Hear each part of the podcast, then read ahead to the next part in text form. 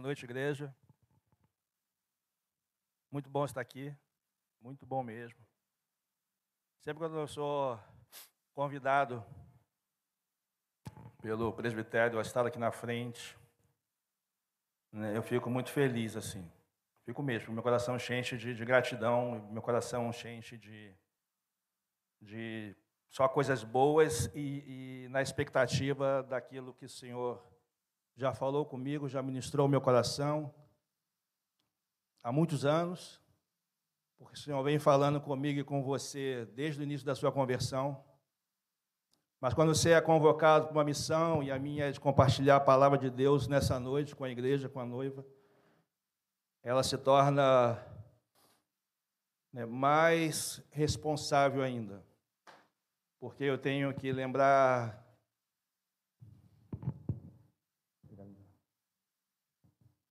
porque eu tenho que lembrar de onde eu saí.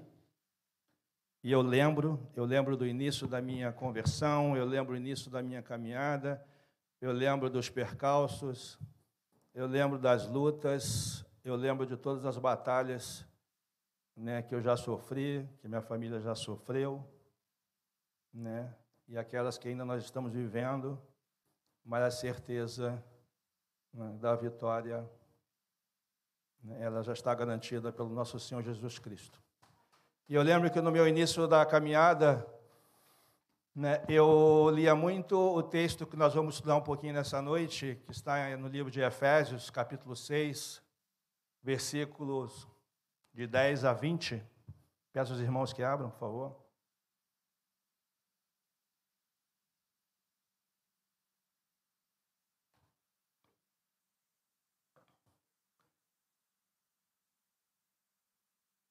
Eu lembro que eu ficava lendo e relendo esse texto,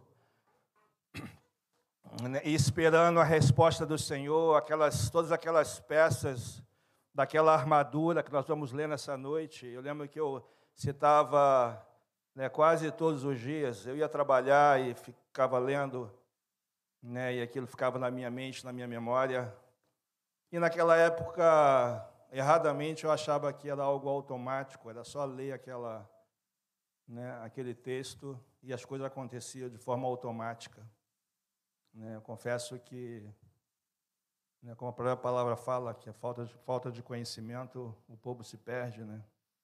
Mas naquele momento da minha vida, eu não tinha muito conhecimento, apesar de todo o cuidado da igreja, de todo o cuidado do, do meu discipulador de me ensinar, mas eu demorei um pouquinho para para minha carne entender, minha carne morrer. Então eu achava que ler Efésios 6, capítulo 10, né, capítulo 6, versículos 10 a 20 era algo automático. Mas só que nesse texto tem algo profundo. Todo o texto ele é profundo, mas em especial o versículo 18. E eu fui entender esse versículo 18 mais em seguida, um pouquinho mais adiante. Eu confesso para a igreja que esse versículo 18 tem sido algo real assim na minha vida, na minha caminhada há muitos anos, há muitos anos. E eu quero trazer um pouquinho né, para a igreja nesta noite. Né, vamos falar um pouquinho sobre esse, essa passagem, mas a ênfase é versículo 18. Eu gostaria que tu marcasse na tua palavra, na tua Bíblia. Dá um pontinho aí no versículo 18 para você não esquecer. Vamos ler então Efésios 10, 6, 10 ao 20. E mais adiante eu vou falar né, cada peça dessa armadura. Cada peça tem um significado para a igreja de Cristo. O texto diz: Quanto ao mais sede fortalecidos no Senhor e na força do seu poder, revestivos de toda a armadura a Deus, de Deus, para poderes ficar firmes contra as ciladas do diabo. Porque a nossa luta não é contra o sangue e a carne, e sim contra os principados e potestades, contra os dominadores deste mundo tenebroso, contra as forças espirituais do mal nas regiões celestes.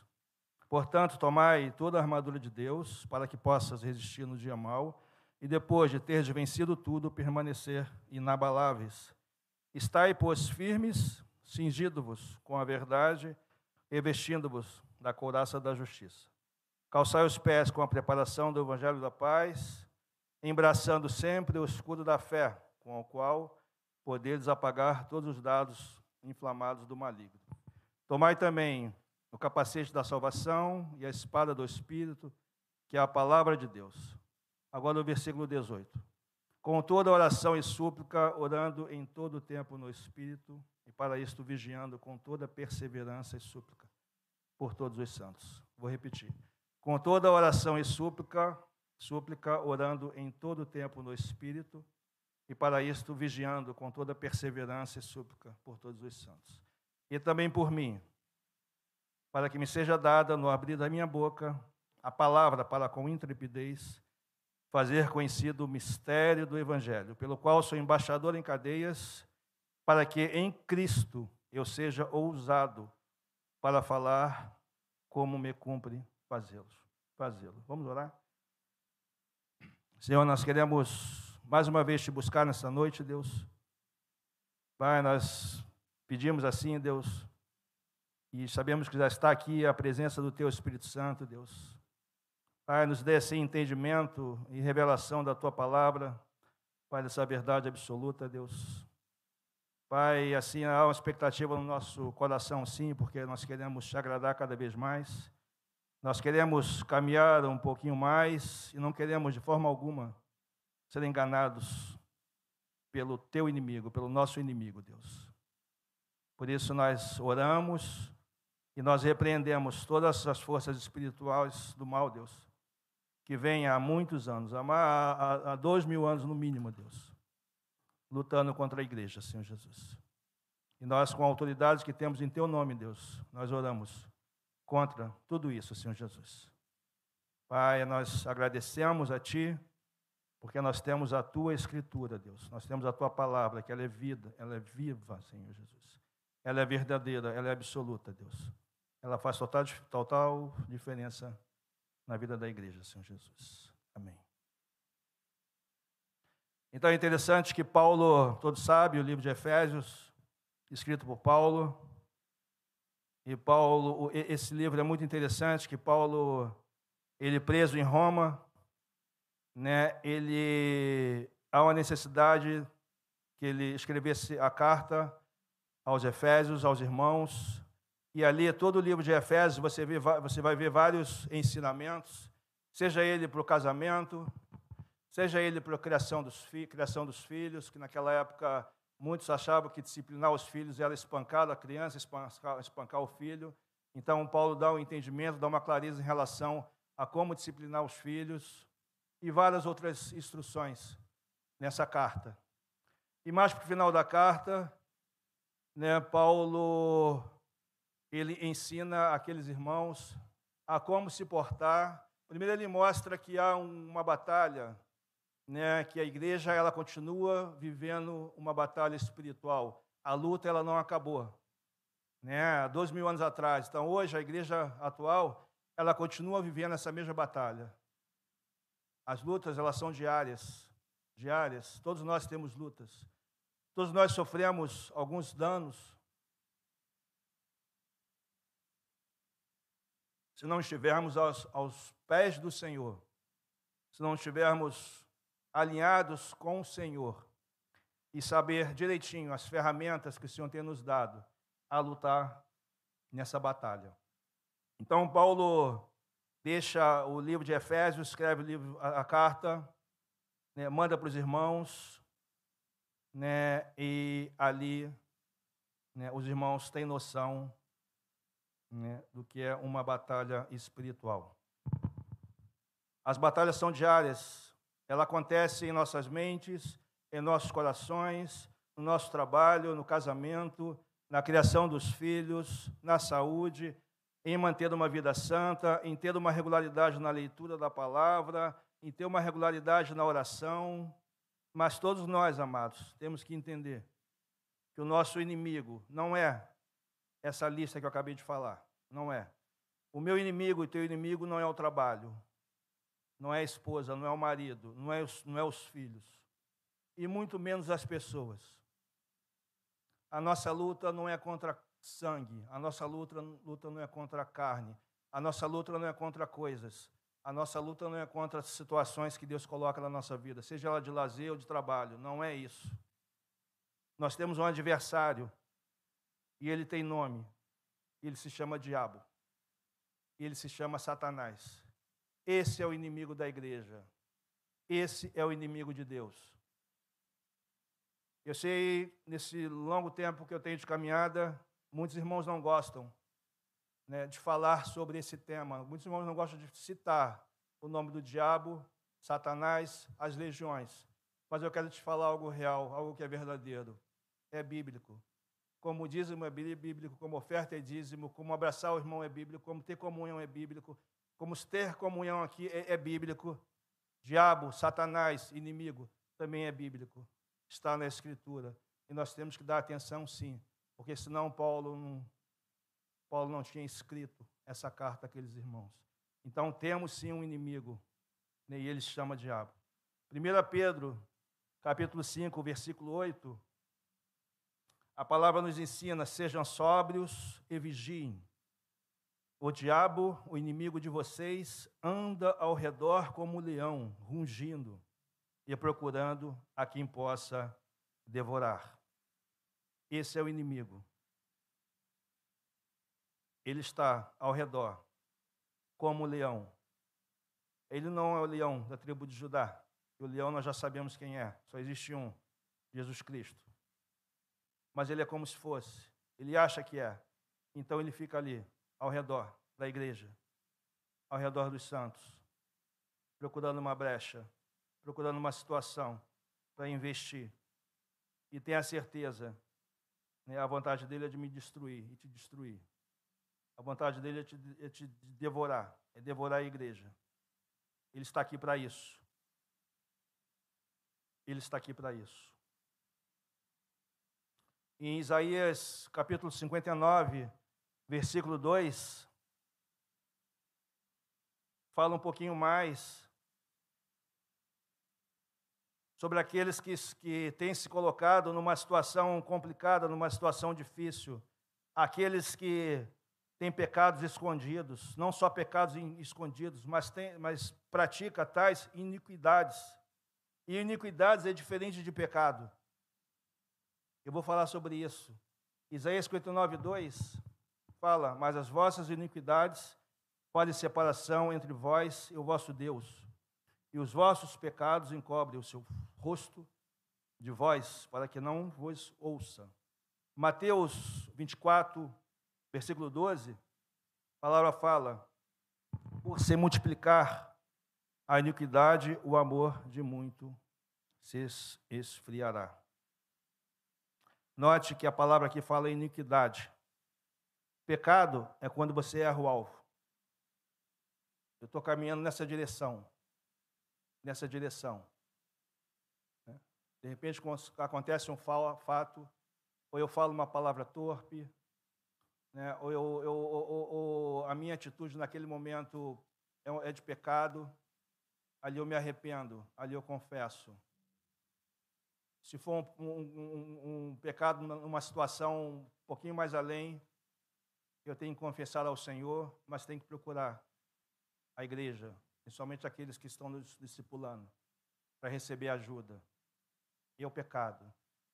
E iniquidade é pecado também mas é mais profundo.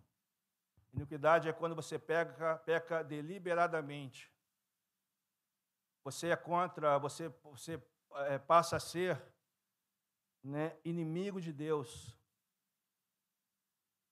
Você entra no, num estilo de vida, num estado de vida de pura rebelião, rebelião e impureza em relação a Deus. Por isso que em Mateus 24, 12, que nós lemos, a palavra nos ensina, por se multiplicar a iniquidade, o amor de muitos se esfriará. Entra no estado de rebelião e impureza contra o Senhor. É o homem se voltando contra o Senhor, contra o Senhor. É o homem, mesmo convertido, né, não larga o pecado. É o homem, mesmo frequentando os grupos, frequentando as reuniões, mesmo tentando ter comunhão com a igreja, mas não consegue largar a iniquidade. não consegue largar esse pecado tão profundo. Me parece que o pecado ele é tão importante para ele que ele carrega para todo lado. É, como, como se fizesse uma mochilinha, colocasse o pecadinho ali né, e está carregando para tudo que é lado. É, é aquele irmão que tem dificuldade numa área, mas tem vergonha de se expor, tem vergonha de buscar ajuda, tem vergonha de se arrepender. Né, e ali vai se se embaraçando um pouquinho mais, um pouquinho mais, um pouquinho mais e um pouquinho mais. É isso que a palavra está se referindo. É pecado de iniquidade. Aquele que pega deliberadamente. Ele sabe que é pecado. Ele sabe que não está agradando de forma alguma o Senhor. Mas ele continua. Mas ele continua. Mas o fim é triste, amados. Não vamos pensar que. Não vamos pensar que a morte Jesus Cristo na cruz foi em vão. E não foi. Eu não sei se você conhece um irmão que esteja vivendo nessa situação. Eu não sei se você já teve um discípulo que se embaralhou na caminhada e hoje está fora dos caminhos do Senhor. Se tu tiver oportunidade, mostre esse texto para ele. Tenha, tenha ousadia e tenha amor a ele. Mostre esse texto. Querido, o arrependimento. Você está fora dos caminhos do Senhor. Você conheceu o Senhor. Mas você se baralhou todo na caminhada. Você está fora. Você acha que está né, com o Senhor, mas não está. O Senhor não está com você. Porque está pecando deliberadamente. Traz a luz para o irmão. Traz a palavra de arrependimento. Esse é o nosso papel como igreja. Preço da iniquidade. Atos, capítulo 1, versículo 18. Olha o que aconteceu com Judas. Atos capítulo 1, versículo 8. Com a recompensa que recebeu pelo seu pecado, Judas comprou um campo. Ali caiu de cabeça, seu corpo partiu-se ao meio e as suas vísceras se derramaram. Consequência: não se arrependeu. A consequência foi triste, amado. Agora eu pergunto para a igreja, qual é a diferença do Deus que fez isso, né, que permitiu, né, que agiu né, em vários homens naquela época, principalmente na vida de Judas, né? Porque nós sabemos que o diabo ele tem que pedir permissão ao Senhor, sim. Nós temos isso claramente no livro de Jó, né? Quando Deus fala das, da vida de Jó, apresenta para Satanás e Satanás pede permissão para tocar na vida de Jó. E o Senhor permite, só pede para que não tirasse a vida dele. Então, eu, eu, entendo que Judas foi a mesma coisa. Deus permitiu. Porque nada acontece sem, sem a autorização dele. Tudo que acontece aqui, né, de fato, tem a, a, a autorização do nosso Deus. Mas não houve arrependimento. E o fim foi triste. Olha a morte que ele teve. E o que é que muda para os dias atuais, amados? Nada. A Bíblia continua sendo a mesma, nosso Deus continua sendo o mesmo, o Espírito Santo continua sendo o mesmo. A igreja está aqui, é a mesma igreja. É o mesmo corpo, nós somos uma parte, parte do corpo que se reúne aqui na Teresa Cristina. A igreja. Então a palavra ela é de Gênesis e Apocalipse, há dois mil anos atrás até os dias atuais. É a palavra de Deus. Então não devemos, devemos brincar com a palavra de Deus, amados. Nós não devemos pular alguns textos, que nós sabemos que aquele texto vai tocar fundo na ferida, vai tocar fundo naquela aquela área que está trancada a sete chaves. É ali que Deus quer agir. É ali que Deus quer te libertar. É ali que Deus quer destrancar essa, essas, essas gavetinhas, esses cofrezinhos assim, né, que estão no nosso coração a atitude que nós temos que fazer é uma atitude de discípulo. É nos arrependermos. É não brincar com a palavra do Senhor. É sério o negócio. Se entramos nessa, é sério. E não entramos obrigados. Ninguém aqui. Nós aceitamos o chamado do Senhor. Nós ouvimos a voz do Senhor. Esse que estou à porta. Nós ouvimos. Entendemos que aquilo era bom, era agradável. Entendemos que era muito bom estar com o Senhor, estar junto com a igreja de Cristo.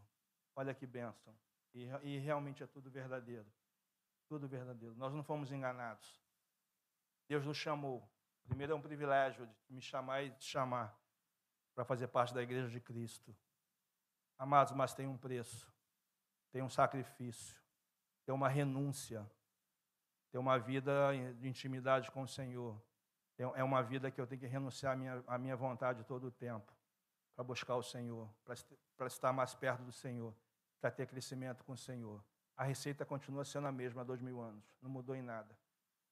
E ela vai continuar sendo, vai passar para gerações gerações, vai continuar sendo a mesma, a mesma, a mesma.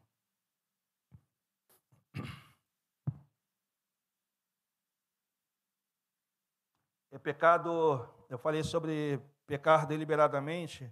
Eu não vou ler o texto, mas se vocês quiserem anotar, em Hebreus, capítulo 10, versículos, versículo 26 ao 31, fala um pouquinho mais sobre o pecado, esse, esse, esse pecado, aquele que peca né, sem freio nenhum, né? Vocês podem consultar um pouquinho mais tarde, que fala sobre, sobre essa questão. Eu vou falar sobre as peças da armadura. Vou pedir que o Gabriel projete ali, por favor.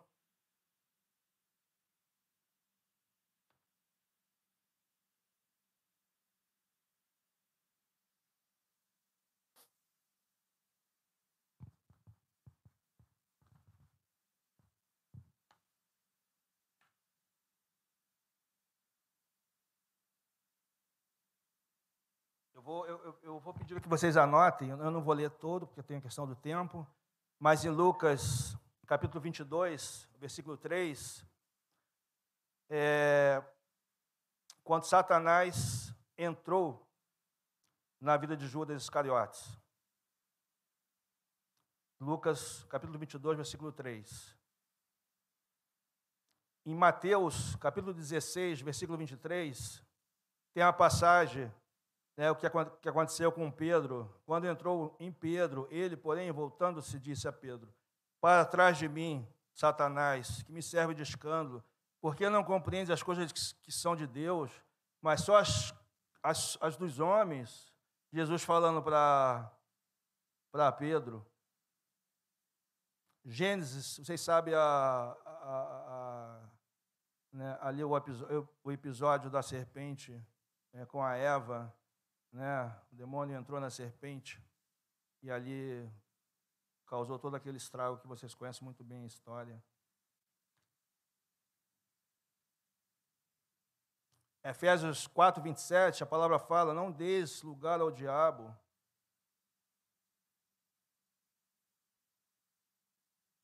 João 10, 9, 11 né, fala o que é realmente o diabo. Né? Ele, é, um, ele é um ladrão, não vem senão para roubar, matar e destruir. Sabemos que o nosso Cristo vem para, que tenha vida, né? vida é, que tenha abundância. Jesus é o bom pastor que dá a sua vida, vida pelas ovelhas. Mas o diabo, ele sabe fazer três coisas: roubar, matar e destruir. Esse é o papel dele. Esse é o papel dele, amados. Temos que ficar atentos como igreja, temos que vigiar. Aí chegamos a, a Efésios capítulo 6. Aqui é uma figura de um soldado romano, naquela época era comum, né, na vida de Paulo né, e outros homens, usar uma figura para facilitar o entendimento da palavra, para poder facilitar o entendimento daquilo que ele queria passar. E Paulo usou a, figura do soldado romano. Como Jesus usou né, a figura do arado, né? Então isso era comum e Paulo pega o soldado romano e nós acreditamos né, que Paulo teve sim um treinamento militar. Né? Então ele ali tem, nós temos o capacete, a couraça, o cinto, espada, sandálias e o escudo. Todas essas peças têm a sua importância, como nós vamos ler. Todas essas peças têm a sua importância. Né? Uma não é menos ou mais importante do que a outra. Mas para funcionar, né, todas têm que estar sendo colocadas em prática. Né? O soldado romano ele não podia recuar de forma alguma. Quando ele era lançado numa batalha, ele tinha que ele tinha que olhar os, o desafio à frente e seguir. A tropa tinha que seguir. Só tinha um caminho, ou matar ou morrer. Não, não, não existia outra opção. Né? Matar ou morrer. Esse era, era a missão do soldado romano. E Paulo pega justamente essa figura né? e começa a explicar para aqueles irmãos. Primeiro ele mostra quem é o, quem é o inimigo, né? Primeiro ele fala sobre as lutas, nós lemos lá em, em Efésios, né, ele explica que na luta não era contra o sangue, que a luta não é contra a carne, luta de fato não é nenhuma é, é, é, é com pessoas, não é nada disso, que existe sim forças espirituais do mal, existem legiões, e aí Paulo começa a falar sobre essas, essas verdades no início, no capítulo 6, no início, depois chega na armadura. Então ele começa a explicar o cinto, né? O cinto ele, ele serve para né, cingidos com a verdade das Escrituras, viver a verdade, que é Cristo. Então, o cinto tinha uma função na vida daqueles irmãos. Né? Tinha que viver a verdade, que a verdade era Cristo. Só existe uma verdade. É, nós entendemos que naquela época aqueles irmãos estavam sofrendo influências de várias, várias, né, várias né, igrejas locais que não tinham esse entendimento, né, alguns irmãos fracos na fé, e o Paulo tinha que reafirmar essa verdade. Só existe uma, né, e só existe um Cristo. Coraça da justiça, é, guardava o coração, precisamos guardá-lo, porque dele procede a fonte da vida, Provérbios 4,4.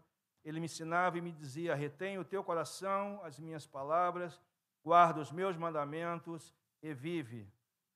Calçar os, pré, os pés com a com, com o evangelho da paz, preparado para pisar em qualquer terreno, para pregar, guerrear e pregar o evangelho. Escudo da fé. O escudo é uma arma de extrema importância na proteção contra o inimigo. O escudo cobre todas as brechas que o maligno usa para plantar dúvidas. E nós, em nós, sobre a palavra de Deus, e nós temos, amados, que manter nossa mente. Né? Nossa mente tem que estar ligada com as coisas lá do alto. Temos que encher a nossa mente. O que é mais importante são as coisas espirituais, as escrituras, ter comunhão, colocar louvor dentro da nossa casa, sabe? Nós temos que fazer isso. Isso é uma prática diária. Mas é bom o escudo da fé, capacete da salvação, capacete guardará a sua mente de ser atingida por outro evangelho que não seja o de Cristo. Com o capacete da salvação, somos guardados de todo o vento de doutrina que Satanás usa para perverter-nos. Guardar a mente. Eu não sei se vocês têm acompanhado nas redes sociais, mas me entristece tanto. Eu vejo tanto pregador falando tanta besteira. Eu vejo cada pregador pegando a palavra e distorcendo, interpretando da forma que bem quer e lançando numa rede social, muita gente ouvindo, muita gente vendo. Eu fico pensando no estrago que isso vem causando naqueles que se alimentam só pra, por esses que estão nas redes sociais, que não conhecem a vida, não conhecem a, a congregação, sabe? Não, não, não conhece o testemunho daquele irmão, nem se alimenta, e nem procura saber nas escrituras se o que ele está falando realmente confere ou não. Então, o capacete da salvação, ele tem essa finalidade, guardar né, contra todo o vento de doutrina que, que, que Satanás está usando. Espada do Espírito, precisamos tomar a palavra de Deus, que é a nossa espada. Amados, é, continua a receita, mesma, mesma, a palavra de Deus, as escrituras. Elas têm que estar alinhadas, elas têm, ela tem que fazer parte da nossa vida, ela tem que fazer parte do nosso dia a dia. Ela tem que fazer, a gente tem que ter a necessidade do alimento espiritual. Não é quando tem vontade. Se esperar ter vontade, quando é que a carne vai despertar vontade para coisas espirituais? Pelo contrário, ela vai militar contra tudo isso. Né? Mas você tem que tomar uma atitude, nós temos que dar um passo à frente, nós temos que, sabe, pegar essa palavra de Deus, as Escrituras, e ler todos os dias, estudar a palavra, não é só ler, estudar a palavra, né? ter tempo de qualidade com o Senhor.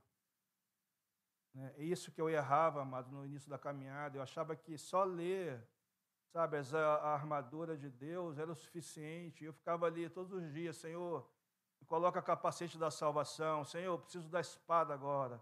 Senhor, eu vou evangelizar. Senhor, agora vai lá. Sabe, parecia que era. Não sei nem o que, que. Eu estava numa total ignorância. É. Mas é a palavra é muito mais do que isso, amados. A palavra é muito mais do que pedir. A palavra é viver o Evangelho. Nós temos que viver o Evangelho. Aí sim nós vamos pedir ao Senhor, nós vamos nos colocar de joelho diante do Senhor. Porque o Senhor vai olhar o nosso coração. Você não precisa ser perfeito, eu não sou perfeito. Todos nós estamos em obras e vai demorar um pouquinho. Né? Para Deus completar essa obra, eu espero. Mas cabe a nossa parte é reconhecer né, e aos, aos pés do Senhor com o coração completamente voltado a Ele. Voltado a Ele. Uma igreja quebrantada, ela vai ter um encontro com o Senhor, ela vai ver o Senhor. Uma igreja quebrantada, uma, uma igreja que reconhece o Senhor Jesus Cristo. Todos nós reconhecemos. Mas uma igreja que se volta para Ele. Uma igreja que se volta para Ele, assim, com o coração completamente contrito, sabe? Um coração completamente assim, quebrantado diante dele, orando, em súplica, como nós vamos ler agora no versículo 18. Oração e súplica no Espírito. Versículo 18. Orando em todo tempo, com toda oração e súplica no Espírito, e vigiando nisto com toda perseverança e súplica por todos os santos. Deus está falando, amados. Receba o que Deus está falando. Deus está te chamando para te voltar a ter aquele relacionamento com Ele. Deus te conhece, foi Ele que te fez. Deus sabe, Deus sabe que tem irmãos frios na, frio na fé. Deus sabe que, que irmãos precisam urgentemente de um quebrantamento. Deus sabe, tem irmãos que precisam urgentemente se voltar para a palavra do Senhor, voltar tendo uma vida de oração, sabe? Voltar ao primeiro amor, se render aos pés do Senhor, o arrependimento, se arrepender, sabe? Deus sabe que tem irmãos que precisam ter aquela força na hora de não dar um um clique na tela do notebook ou do computador para assistir aquela coisa impura. Deus sabe. Deus sabe que eu, tem irmãos que precisam não dar o clique no celular para entrar naquela página que é só impureza. Deus sabe tudo isso, amados. Deus tudo vê. Mas o bom é que Deus não te condena.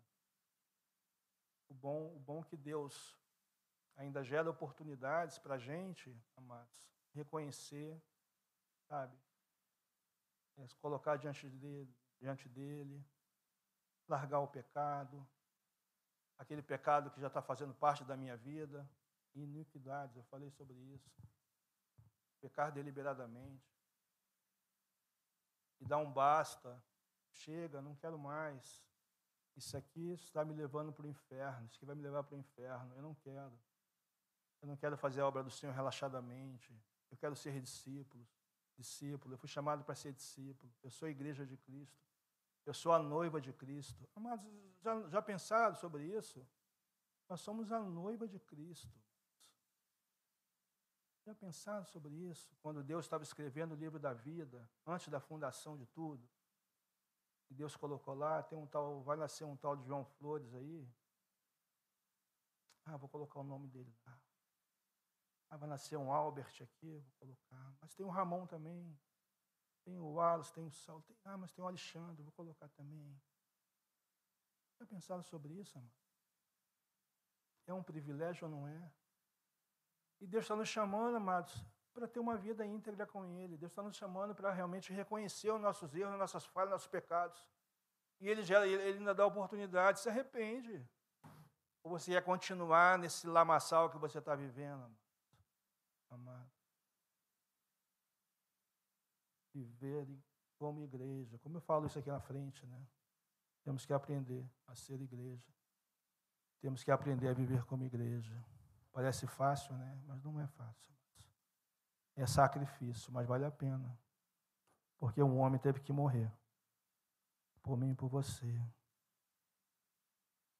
Não tem outro caminho. Nós estamos nessa luta juntos, amado. Se você é igreja como eu sou, nós estamos juntos nessa luta, amados. Nós estamos juntos nessa batalha. Não tem nada, não pense que está tá tranquilo. Não está nada tranquilo. Não está nada tranquilo, amados. Nós temos que vigiar, nós temos que orar, nós temos que perseverar. Pensa comigo. Você tem orado sem cessar? Como que está a leitura da palavra? Qual foi a última vez que você evangelizou? Pensa comigo, amados. Você saiu de casa, não que tu encontrou na fila de algum mercado, não é isso. Estou dizendo aquele dia que você saiu de casa e falou assim: ó, eu vou ministrar a palavra para tal pessoa. Estou saindo de casa agora e vou ministrar para aquela pessoa.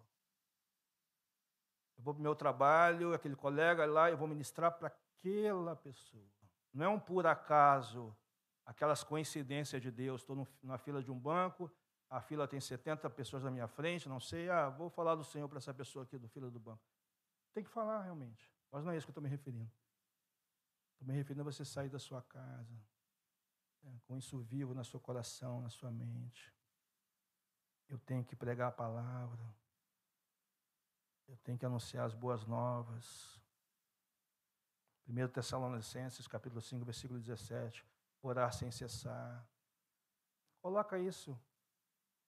Faz uma reflexão. Vamos fazer como igreja, precisamos fazer isso. E isso tem que te incomodar. Se tua resposta dentro de você foi, foi eu não estou conseguindo orar, eu, a leitura não está boa, evangelizar, nem lembro a última vez que eu falei do amor do Senhor para. Nem lembro, amados. Eu, eu posso garantir que você está em luta. Eu posso te garantir que a batalha é mais ainda, está sendo mais cruel para você. Porque nós fomos chamados para fazer discípulos. É uma ordem clara do Senhor, Senhor Jesus Cristo. Não só pregar o ID, mas ensinar a guardar a palavra. Não adianta só é, é, botar em prática a primeira parte do, do texto, mas não. Nós temos que ensinar a guardar a palavra. E ensinar é, é caminhar junto é andar junto, é estar na casa, é visitar, é companheirismo, é o amor de Cristo, é exortar, é amar, é o perdoar. Esse é o, é, é o ID, é o nosso ID. Se nós não estamos fazendo, porque nós estamos em luta, amados. Nós temos que reconhecer isso. O Senhor só vai agir nas nossas vidas, nós só vamos ser, ter aquela ousadia do alto realmente para pregar a palavra, para sair, para ler, para estar cheio do Espírito Santo. Quando a gente reconhecer que nós não estamos fazendo, e nós temos que ter essa, fazer essa autocrítica diante do Senhor, amados. Na minha oração, na sua oração, é o tempo, ali é o momento. Sabe, se derramar diante do Senhor, falou: Eu não estou evangelizando, Deus, eu não estou orando, eu não estou lendo a palavra, não tenha medo de falar com seu Pai. Abre teu coração para Ele e pede força, pede um milagre, pede uma transformação, e o Pai vai te dar, o Pai vai te dar. Eu sou exemplo disso. Sou exemplo disso. Não dá tempo de dar meu testemunho aqui de vida, né? 20 e tantos anos que eu estou servindo o Senhor, mas os irmãos mais chegados me conhecem. E eu ainda estou em obras ainda. E eu, eu conheço irmãos mais experimentados do que eu, que continuem em obras. Continuem. Continua cuidando da sua vida espiritual não, não, não, não, vacilando, porque é super perigoso. E ainda, com tudo isso, a gente ainda pode perguntar, ou a carne se levantar e falar assim, por que, Deus? Por que, que eu estou envolvido é, nessa batalha? Eu não pedi, eu não pedi, eu não achava que o reino era dessa forma, que existia uma luta, que existia uma batalha, que existia um demônio. Eu achava que não, eu achava que me converter, eu ia encontrar um grupo bacana, ali legal, ia ter um, um almoço, um churrasco, ia, ia, ter um grupo caseiro, ali essas pessoas brincam, falam de tal, e a gente tem um tempo de oração, e aquela coisa toda. Eu achava que era só isso. Eu não pedi, eu nem, agora eu não estou entendendo essa parte. Não, amado, isso aí é errado se, eu, se tu pensa assim. Totalmente errado. Se é igreja, se é discípulo, né, faz parte da grande comissão. Eu acabei de falar sobre o IT, Mateus 28, 18 a 20. E Atos, capítulo 1, versículo 8. Mas recebereis poder ao descer sobre vós o Espírito Santo, e serão testemunhas tanto em Jerusalém como em toda a Judéia e Samaria, e até aos confins da terra. Serão testemunhas. Isso é uma afirmação. Se é discípulo, eu tenho que testemunhar. Eu vou testemunhar de quê? De, o que, é que eu vou falar? Eu vou falar do meu Deus. Eu vou falar da minha conversão. Eu vou falar da minha experiência com o Senhor. Eu vou citar minhas derrotas, mas eu vou falar muito daquilo que Deus fez na minha vida. Vou falar muito, né, daquelas, daquele lamaçal de vida que Deus, Deus me resgatou. Então, o discípulo, ele testemunha discípulo tem que ter essa necessidade de testemunhar a palavra de Deus, testemunhar aquilo que Deus fez na sua vida. E esse testemunho continua, porque Deus está sempre fazendo, amados. Sempre fazendo. Pregue a palavra, testemunho do operar de Deus. Paulo, em 1 Coríntios, capítulo 9, versículo 16, ele diz: Contudo, quando prego o evangelho, não posso me orgulhar, pois me é imposta a necessidade de pregar. Ai de mim, se não pregar o evangelho. Ai de mim se eu não pregar o evangelho, amados. Quem sabe numa próxima né, momento que tu tiver ali só você e o Senhor, tu declara isso assim para o Senhor: Senhor, me perdoa. Né? Senhor, tenha misericórdia de mim, porque eu não estou pregando o Evangelho. Ai de mim, Senhor, ai de mim. Foi isso que Paulo fez. É isso que Paulo declara aqui. Ai de mim se eu não pregar o Evangelho. Mas nós temos que ter a mesma revelação que Paulo teve. Ou nós vamos pular essa parte da palavra? A mesma revelação. Nós temos que ter vergonha de nós mesmos. Nós temos que olhar no espelho Sabe, se você está evangelizando, se você está lendo a palavra, se você está orando, se você está fervoroso né, como discípulo, se você está fazendo, amém, amados, continua. Não só continua, mas anima aquele que você está vendo que está cansado. Anima aqueles que estão fracos na fé. Faz. Mas se tem alguns aqui que não não está conseguindo colocar em prática, amados, olha no espelho, como eu já fiz isso e faço. Tem que melhorar, Senhor, me perdoa. O que está acontecendo? Sou discípulo ou não sou? Eu quero ter uma vida fervorosa, eu não quero ser morno a palavra. Mas tem que ter essa mesma necessidade que Paulo teve. Paulo tinha clareza do seu chamado. Paulo tinha clareza e nós, como igreja, temos que ter clareza do nosso chamado. A entrega de Paulo ao Evangelho foi total. E a nossa?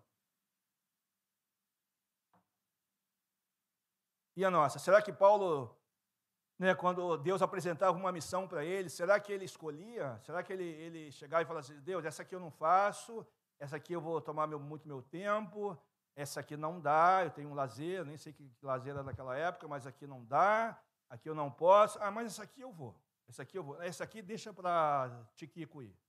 Não, deixa para Timóteo, manda Timóteo, eu não vou. É óbvio que não, amado. Ele teve clareza, então o empenho dele na obra foi total. Tanto que as cartas estão aí, né? A gente lê, relê ensina sobre as cartas. É o exemplo que ele deixou. É o legado que ele deixou. E o nosso? A nossa entrega tem que ser igual, amados. Ah, igual. Igual a de Paulo. Igual a de Cristo. Pelo menos nós temos que perseverar nesse caminho. Sabe? nós, nós, nós não, podemos nos conformar né, com este mundo, Romanos 12, mas nós temos que perseverar em oração. Senhor, eu quero, eu digo no sentido que isso tem que incomodar a nossa vida espiritual, para que a gente saia do lugar. Se não está incomodando, eu não vou sair do lugar. Ser humano é ser de hábitos, amados. Se tu, tu tens um hábito de não ler a Bíblia, tu não vai ler a Bíblia. Mas tem que quebrar, tem que cortar. Mesma coisa, oração, evangelho e comunhão, e, ter comunhão. Nós queremos ver esse salão cheio, amados. Queremos ver esse salão cheio, cheio. E vamos ver, porque essa é a vontade do Senhor. O congregar sempre existiu. O estar junto sempre existiu. Sabe? Então a direção que é dada para a congregação é bíblica. Amém, é bíblica. Nós queremos ver a igreja juntas. Juntas nós queremos ver a igreja reunida, nós queremos ver a igreja, né, todos nós. Como em 2019. Já deu uma aliviada, como a mesma dela falou. Então, esse é, é, é, essa é a direção que Deus está nos dando. Então é amém. Mas a necessidade, amados, essa necessidade de pregar tem que estar em toda a igreja. Aquele que tem uma revelação um pouquinho a mais, ensina o que não, tá, o que não, tem, não tem ainda, amados. Ensina. Se no teu grupo caseiro você está mil por hora ali, turbinado, e teu irmãozinho da direita não está muito bem, ajuda, amados. Prega a palavra para ele. Eu tenho falado muito sobre isso. Eu, ministrei sobre a vida de Josué. E a missão que Deus, Deus deu para Josué era dele. Ele não tinha que transferir nada, era dele. É, dele, dele. E a mesma coisa com a igreja. Se Deus está falando com você, é com você. Deus falar comigo, eu não tenho que transferir para. Eu não fico procurando no grupo caseiro quem eu vou transferir ali aquilo que Deus está mandando eu fazer. Não, é eu. Busco ajuda, mas a responsabilidade é minha. Não posso transferir. Então, a mesma responsabilidade imposta a Paulo está sobre a igreja, Efésios capítulo 3, versículo 2. Certamente vocês ouviram falar da responsabilidade imposta a mim, em favor de vocês, pela graça de Deus. Por isso, todos que são batizados em Cristo Jesus estão envolvidos nessa batalha. Não dá para recuar. Lucas, capítulo 9, versículo 62, diz: Ninguém que põe a mão no arado e olha para trás é apto para o reino de Deus. Ninguém que põe a mão no arado e olha para trás é apto para o reino de Deus. O que, é que Jesus está ensinando em Lucas, capítulo 9, versículo 62? Mas não tem como, uma mão está no arado e outra está com, com os pés no mundo. Não adianta você olhar para frente e de repente você olha para trás. Ou você está no mundo, com as coisas do mundo até o pescoço cheio, cheio de mundo, né? ou você está envolvido com as coisas espirituais, que são as mais importantes. Eu quero distância do mundo, eu quero distância da, da, das tentações que são me apresentadas, são apresentadas diariamente. E são. Eu quero distância, eu quero ter uma vida com o Senhor reta. Né? É aqui. Então o Senhor usa a figura do arado, e naquela época o arado era feito com um galho de árvore, presa em dois animais, e ali fincada na terra. E ali né, o condutor tinha que né, uma, traçar uma linha reta e fazer ela fazer um, um, tipo um valo, né, no chão. Ele não podia se desviar, ele não podia. Tá, eu estou aqui atento, focado aqui, ou eu não estou. Então não adianta, não dá para servir aos, aos, dois senhores ao mesmo tempo, amado. Você sabe disso? Não dá. Não tem como. Uma hora a conta vai vir. Então eu tenho que realmente né, dizer não para o mundo, dizer não para as tentações, tem que me posicionar como discípulo. Né? E tem que buscar mais o Senhor. Focado nas coisas do Senhor. Não quero me desviar. Não quero, sabe? Nada vai tirar minha atenção das coisas do Senhor. Essa tem que ser a nossa atitude, perseverar. Está difícil, busca ajuda. Está difícil, procura o discipulador. Vai chorar, de, chora de, aos pés do discipulador. Abraça teu discipulador, que tem orado por você todos os dias procura ele para conversar. Ouve o que, que Deus tem, está falando através da vida dele. Ouve, busca, procura, conversa. Vida de discípulo, de igreja. O que, que mudou? Dois mil anos atrás para cá? Nada. Jesus escolheu os doze, Jesus formou os doze, Jesus andava com os doze, Jesus era o exemplo dos doze e foi crescendo. É assim que nós estamos vivendo. E é assim que nós temos que permanecer a viver. Né? Ligado em discipulado. Ou existe uma outra doutrina que nós não conhecemos que está sendo aplicada no nosso meio? Não está. É só uma única direção. Andar em. Todos nós estamos ligados em discipulado, mas esse discipulado tem que funcionar. Esse discipulado tem que ter amizade, tem que ter relacionamento, tem que ter respeito, tem que ter abertura de vida, tem que ouvir aquilo que Deus fala através do discipulador, que às vezes não é aquilo que vai agradar o nosso coração, mas faz parte. Eu, eu, eu no último grupo caseiro, nós conversamos sobre isso. Tá? Tem irmãos que não gostam de ser contrariado, isso machuca, isso traz choro, mas é preciso. Tem irmãos que não gostam de que ninguém traga uma palavra de exortação ou de demonstração. Não, não, não. Amor, não, não. A exortação, demonstração, não. É preciso, amados. O que Paulo está fazendo? Né? O que Paulo fez quando escreveu as cartas? Está exortando aqueles, aqueles irmãos. Está exortando, porque Saulo, Paulo sabia da seriedade né, de ter uma vida íntegra, íntegra com o Senhor. E ela vai tra trazer perda, sim. Sabe? Mas é muito melhor né, perder né, a minha vontade, não aceitar uma tentação. É muito melhor do que perder a salvação, ou levar uma vida completamente relaxada diante do Senhor. O que é melhor? Melhor é ter os nossos olhos fixados no Senhor, amados. Melhor não ficar inventando nada. Melhor não é, não é ficar inventando um novo evangelho que não existe. Nós temos que viver aquilo que nós já aprendemos. Aquilo que foi me ensinado na minha conversão, é isso que eu levo para a minha vida.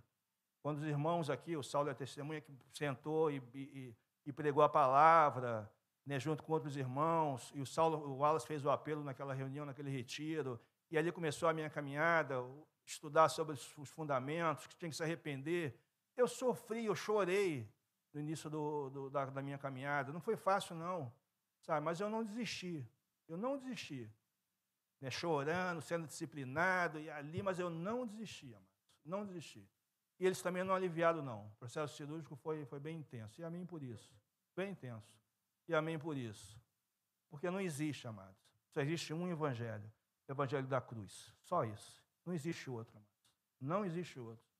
Tu pode perder uma amizade, mas tu vai formar um discípulo. O que é mais importante? Tu manter uma amizade no reino e aliviar e passar a mão na cabeça?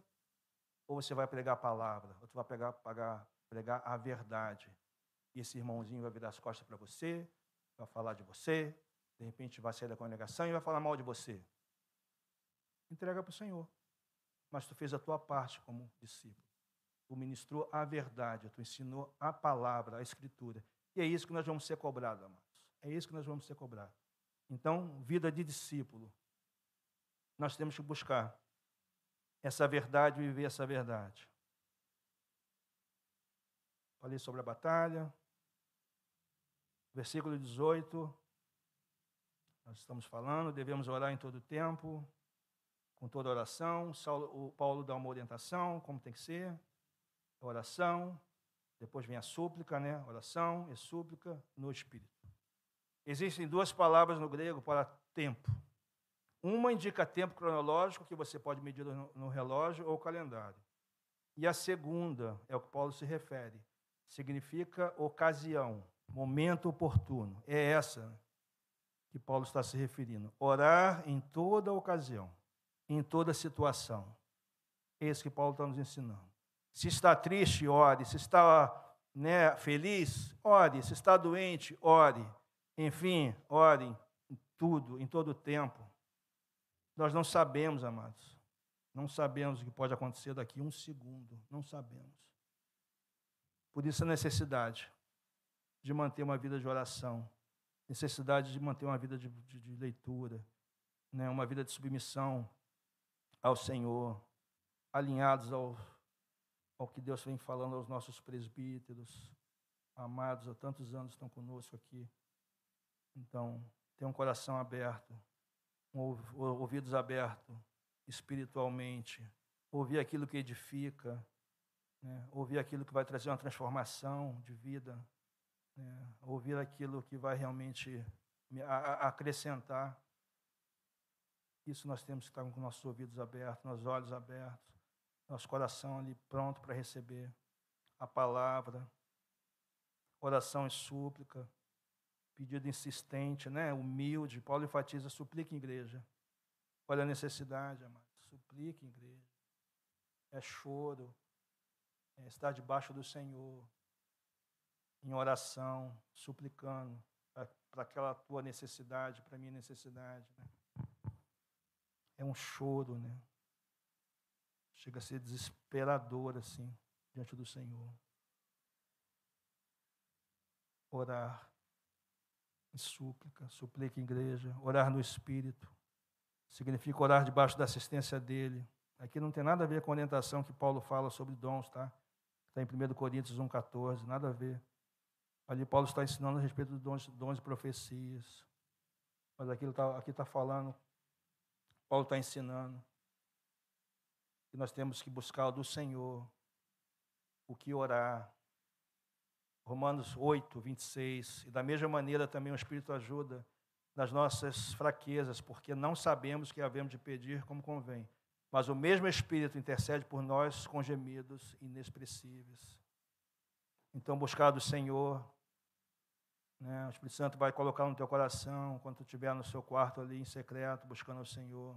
O que, que tu deve orar, o que tu deve buscar. É isso que Paulo está ensinando aqueles irmãos e está nos ensinando. Né?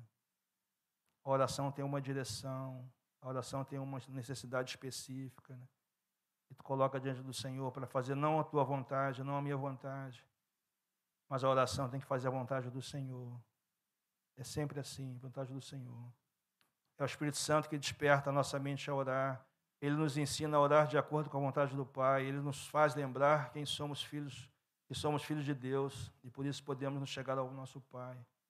Ele nos dá total confiança em Suas promessas. Queremos ter um tempo maior de oração, então nós vamos ler a palavra. Né? A gente lê a palavra, Deus está falando conosco. Né? Oramos, quando estamos orando, estamos falando com o Senhor e ali estamos crescendo. Né? Estamos crescendo diante do Senhor. Pode ser que a razão seja, esteja aí, amados. Se eu não estou lendo a palavra, como é que eu vou orar se eu não consigo ter uma vida contínua em oração, uma vida regular de oração? Então, né, o Senhor tem que arrumar, às vezes, a casa ali, ordenar tudo, e a gente tem que deixar, amados. Reconhecer e deixar o Senhor agir. Salmo 119, 105. Lâmpada para os meus pés e a tua palavra, e luz para o meu caminho, amados. Palavra do Senhor. Temos que cuidar para não entristecer o Espírito Santo, como ter pecados ocultos, pecados não confessados. E para manter a nossa mente com o coração limpo, devemos confessar imediatamente. Cuidado para aquele pe pecado não virar um pecado de iniquidade. Né? Pecar deliberadamente, sem nenhum temor ao Senhor. Sem nenhum temor ao Senhor, amados. Enganando só Ele mesmo. Isso é terrível. Estou finalizando. 1 Pedro, capítulo 4, versículo 7. O fim de todas as coisas está próximo. Portanto, Sejam criteriosos, estejam alerta, dedique-se à oração. 1 Pedro, capítulo 4, versículo 7. Dedique-se à oração. Amém, amados?